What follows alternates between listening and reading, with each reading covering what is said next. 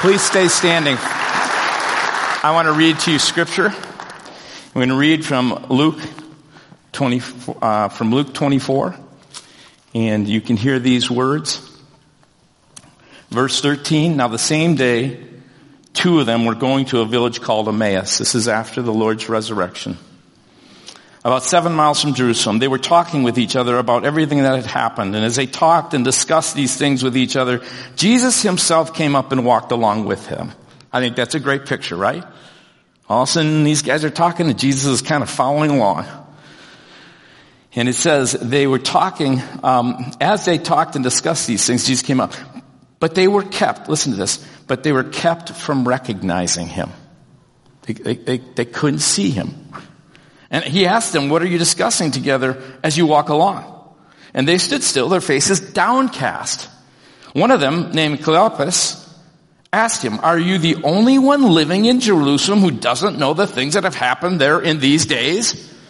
I mean, really? Where have you been? What things? Jesus asked. About Jesus of Nazareth, they replied. He was a prophet, powerful in word and deed before God and all the people. The chief priests and our rulers handed him over to be sentenced to death and they crucified him. But we had hoped that he was the one who was going to redeem Israel. And what is more, it is the third day since all this took place. In addition, some of our women amazed us. They went to the tomb early in the morning, but didn't find he was, uh, didn't find his body. They came and told us that they had seen a vision of angels who said he was alive. And then some of our companions went to the tomb and found it just as the women had said, but him they did not see. And he said to them, how foolish you are and how slow of heart to believe. This is Jesus. All that the prophets have spoken. Did not the Messiah have to suffer these things and then enter his glory? And beginning with Moses and all the prophets, he explained to them what was said in all the scriptures concerning himself. And as they approached the village to which they were going, Jesus acted as if he was going to go further. But they urged him strongly. Oh, come on. You can just see him kind of saying, you gotta stay. Stay with us. For it's nearly evening and the day is almost over. So he went in to stay with them. And when he was at the table with them, he took bread, gave thanks, broke it, and began to give it to them. And then their eyes were opened and they recognized him and he disappeared from their sight. And they asked each other, were not our hearts burning within us while he talked with us on the road and opened the scriptures to us? And they got up and they went right back to Jerusalem. Father, we come before you. We thank you for your word. We ask that you would take your word and open our hearts to understand what you want to say to us as a congregation, to us individually. Because we want to see you, Jesus. We want to recognize you throughout the moments of our life, throughout the days of our life, today, the day we see you face to face. And we pray this in Jesus' name. Amen. You may be seated. What I want to share with you in the moments that we have is pretty directly how Jesus has been dealing with me and I believe is part of how God is going to be leading within our own body. Um, I wrote, as I was writing this message, faith works. The idea that faith, faith, your faith, my faith, releases the works of God. And, and you see this all throughout scripture. And Jesus will say to people like to a centurion, um, who says, just say the word, and he goes, I'm amazed all throughout Israel, the people of God, all of God's people, no one has faith like this pagan. Whereas he goes along and there's a woman who comes into this dinner party and, and, he, and she's washing his feet and she leaves and she's forgiven and he says to her, your faith has saved you. There's a woman who has been ill for years and years, can't get any remedy, nothing to take care of it, and she just thinks if I could just touch his garment, she has the, the, faith that if she could just touch his garment, and she does, and she's healed, and he says, your faith has healed you. You can go through Luke 7, chapter 7 through verse, chapter 8, and you'll find that again and again. But here's kind of the main point. If God tells you something, if God makes a promise, if God is leading in a direction, our responsibility is to believe, to exercise faith. So let me share with you kind of a little bit of um, history because in the last few months, God has really impressed this on my heart. Really beginning around January and culminating in April and then just in the last week. Um, as you remember, some of you, if you hadn't been with us back in January of 2020, we had gone through that COVID period, that whole year, and as a leadership team, as elders at that point, we prayed and, and decided, let's pause, let's pray, let's hear what God wants us to hear, let's listen to one another. We did surveys, we did focus groups, we did, um, we fasted, we just did a number of things. We said, let's just take this time to listen to God, and we did. And as we did that, we came back in January of 2021, just a year ago, and we, we brought before the congregation three resets. And I'll be totally honest with you, I was, I was really afraid to bring those resets because of the potential of division and all kinds of different things that could happen in it. And so as I was praying about it, and really in a state of spiritual panic, I was praying and, and the Lord said very, very um, strongly on my heart, impressed on my heart this word watch. And, and I've shared this with you before. He said, I just want you to watch. Doesn't mean you don't do things. I don't have a problem of not trying to make things happen. I have more of a problem of letting God make things happen, right? And so he was just saying to me, watch. Similar to what you might think of when, when I was doing this series on Exodus around that time too, where he just one point said to the people of Israel, they were um, going to be freed from captivity, they watched these plagues and then they stood before a Red Sea with the army behind him and he says, watch in a sense, and you will see the work of God. You'll see the deliverance of God. You just need to watch and then you'll see. And so I went through that period and we went through this and then so we come to January of 2022 this year. And in this period of time, we are moving from the resets to what we call three priorities of what we have up here. We want to reach the community. These are ambitious. We really want to make a dent and reach the community around us with the gospel of Jesus Christ. That's why we're here. We want to embrace and empower the emerging generations. We know that if the church is going to be effective in the next 30 to 40 years, it's gotta be with the kids and with the youth and with the college age and with the young adults that we see that God is bringing into our church. And then we said, what's really important is that we gotta do this together. Everybody. Everybody's valuable. Even those of you online, some of you who are shut in, who are seen by the faith community nurses, you are valuable. Your prayers are important. Your connection to this body is important. And so as I was working through these three priorities, I started praying and saying, God, okay, you said watch, what do you want now? What's, what's your word? What's your word that you want? And as I began to pray, I began to get this impression as I read scripture, as I prayed with other people, as other people, as I shared with them, they would share with me stories and the word was faith. And I thought, okay, that's interesting faith. And as I continued to pray about it and, and think about it, it was this idea of exercising faith. Faith is like a muscle. And, and he was calling us to exercise it. So, as I was preparing to share this message, I thought, you know what? Um, I, I, met with the worship team and I said, I'm going to do something I'm really, it feels very vulnerable because you're going to kind of, I'm going to bring you into my prayer life with God. And so I brought my journal and I'm just going to read a, a, bit of it to you. And, uh, anyway, so, okay. I had a significant moment. This is on April 13th as I've been praying through this since January on Wednesday before Easter Sunday, April 13th, I had a significant moment yesterday, April 12th, when I woke up from a dream or something, it felt like, w- with these thoughts in my head. Lose weight, um, exercise faith in God concerning the $165,000 shortfall in the budget. And I was wrestling with some thoughts of someone I had a conversation with. And they wrote, what does faith mean or look like in this? What is it, my moving from watching to the faith of Jesus, not merely faith in Jesus? I woke up, reached over, tapped my iWatch and it lit up to 444. And I had a deep sense that God was speaking to me.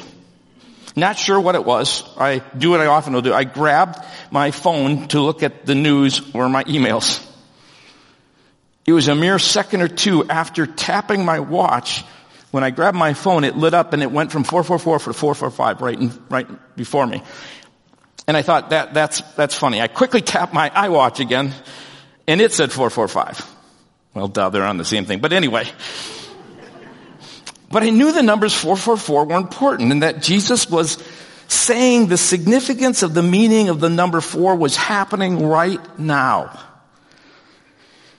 The move from 444 to 445 was not coincidental. I mean, I could have woke up seconds later and tapped my watch and it would have read 445 and it would have meant nothing to me.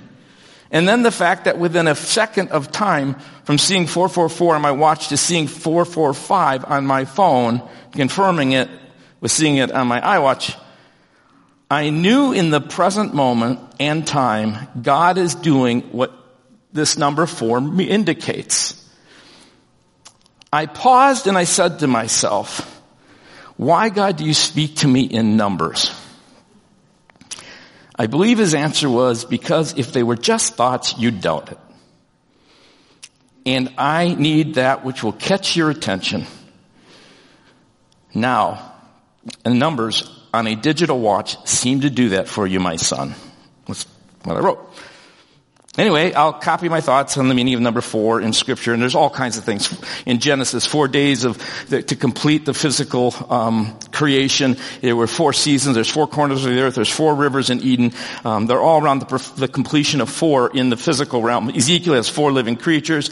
Uh, you have in Daniel the four winds and the four beasts and the four other things, and there's the four gospels that, that, that they're, why four? Four because they actually display the physical, um, Jesus and the glory that comes through the physical Jesus on earth.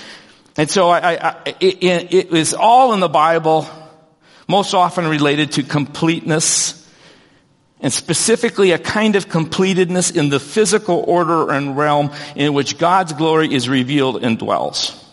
Now some of the interesting coincidences unique to my receiving this message 444 yesterday, it happens to be that it was on my daughter's birthday, which is April 12th, which is 4, 12, 4, 4, 4, 12. And I'm within what I consider the fourth quarter of my life. I have always seen life split up in these four quadrants. 0 to 20 years of age, 20 to 40, 40 to 60, and 60 to 80. And I kind of consider anything over 80 as gravy. It's a gift, like playing into overtime in the game of life. I, I don't mean to offend anybody. This is what I'm writing. is God leading me, us, and the community He's building to live in the 4-4 dimension? In this fourth dimension. There are four dimensions of God in the Bible, again, directly manifesting the God's presence, and they are signs, wonders, miracles, and the gifts of the Holy Spirit, the spiritual gifts.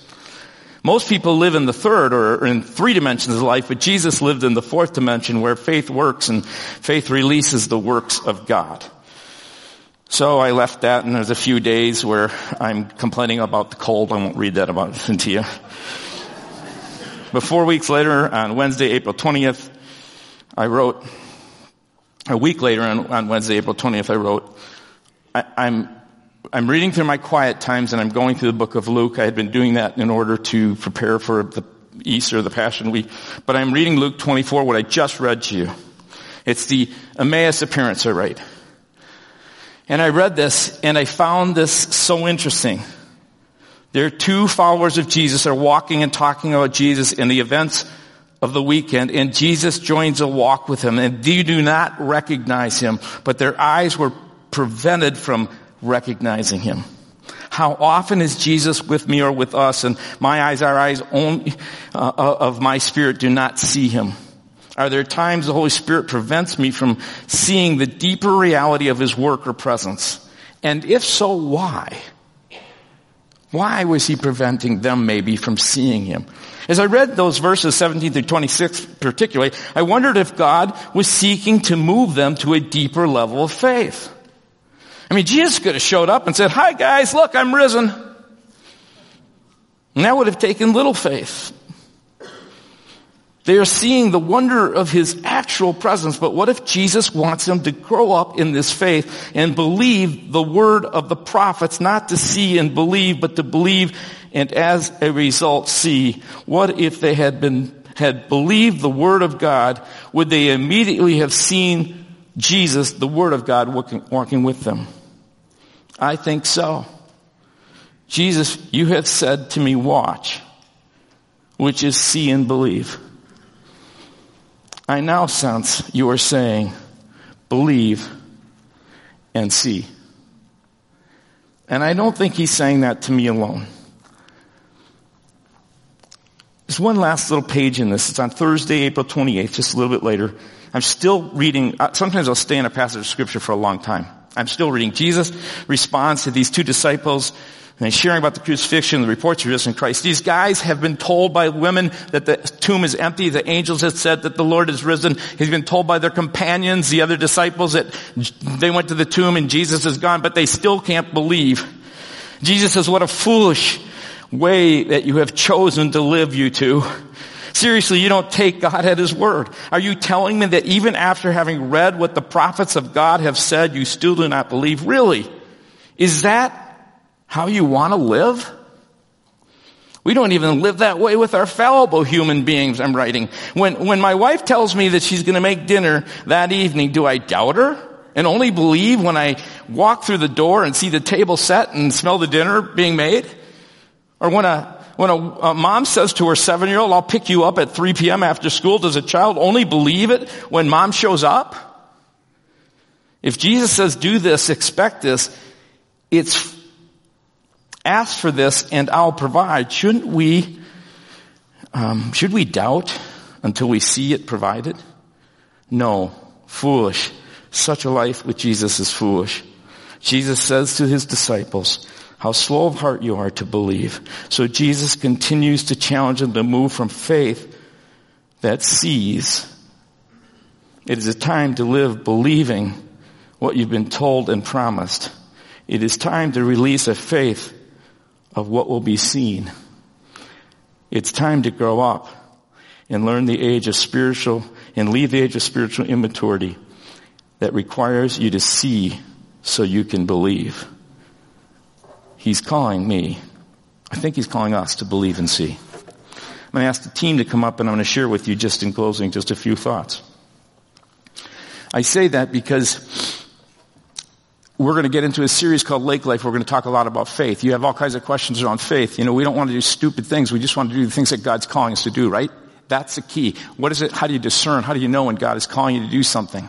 Well, at certain points in your life, you get to a place where you can know God's word, but sometimes God leads in your life and, and He's calling you to take a step of faith so that when you have faith, when you believe, then you will see the works of God.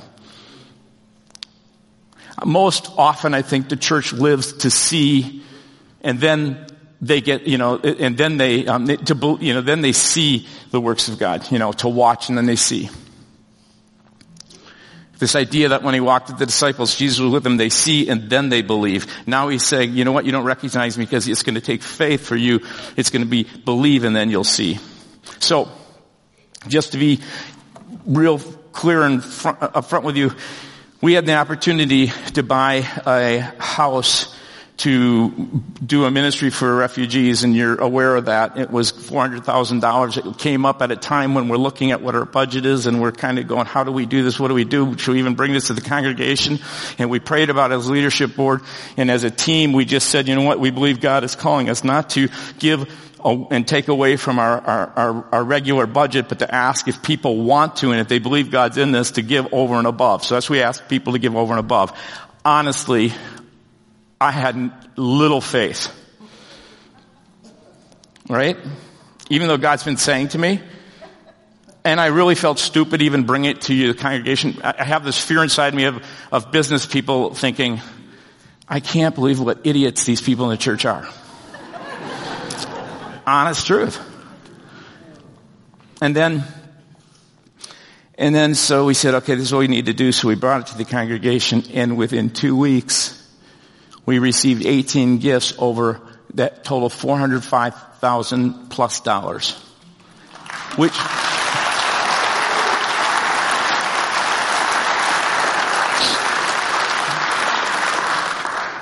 which which means we have enough to actually even do the closing.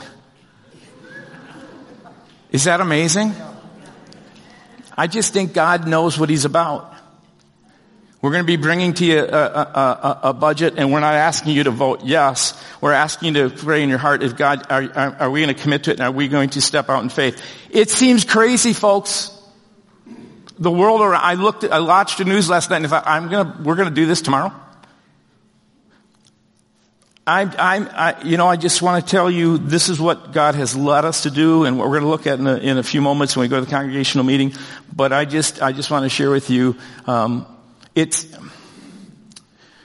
man, how do I, how do you, how do you share from your heart what you believe God's calling, and and do it in humility and go, you need perfect freedom to do it. it, it do not, we're not trying to constrain or compel anybody. Does that make sense? We just really want people to, to respond as the Spirit of God seems to work in your heart. But I do want to say this. I am going to call you to think about what it means for you to step out in faith. Where will you serve this next year as you go through this coming year in, in a ministry? Uh, what will you give of what God is giving you to a ministry? How will you be a part of the work God is calling you to do? Where in your life is He calling you to step out in faith? It may be to share your faith. I don't know where.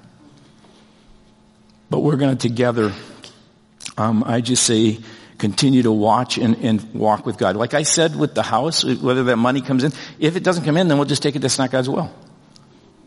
If God works through people and He says no about something, I'm not going to get all bent out of shape. Because we're just going to do what we believe God's calling us to do. Right? So I'm going to ask you to stand. We're going to sing and then we'll close the service.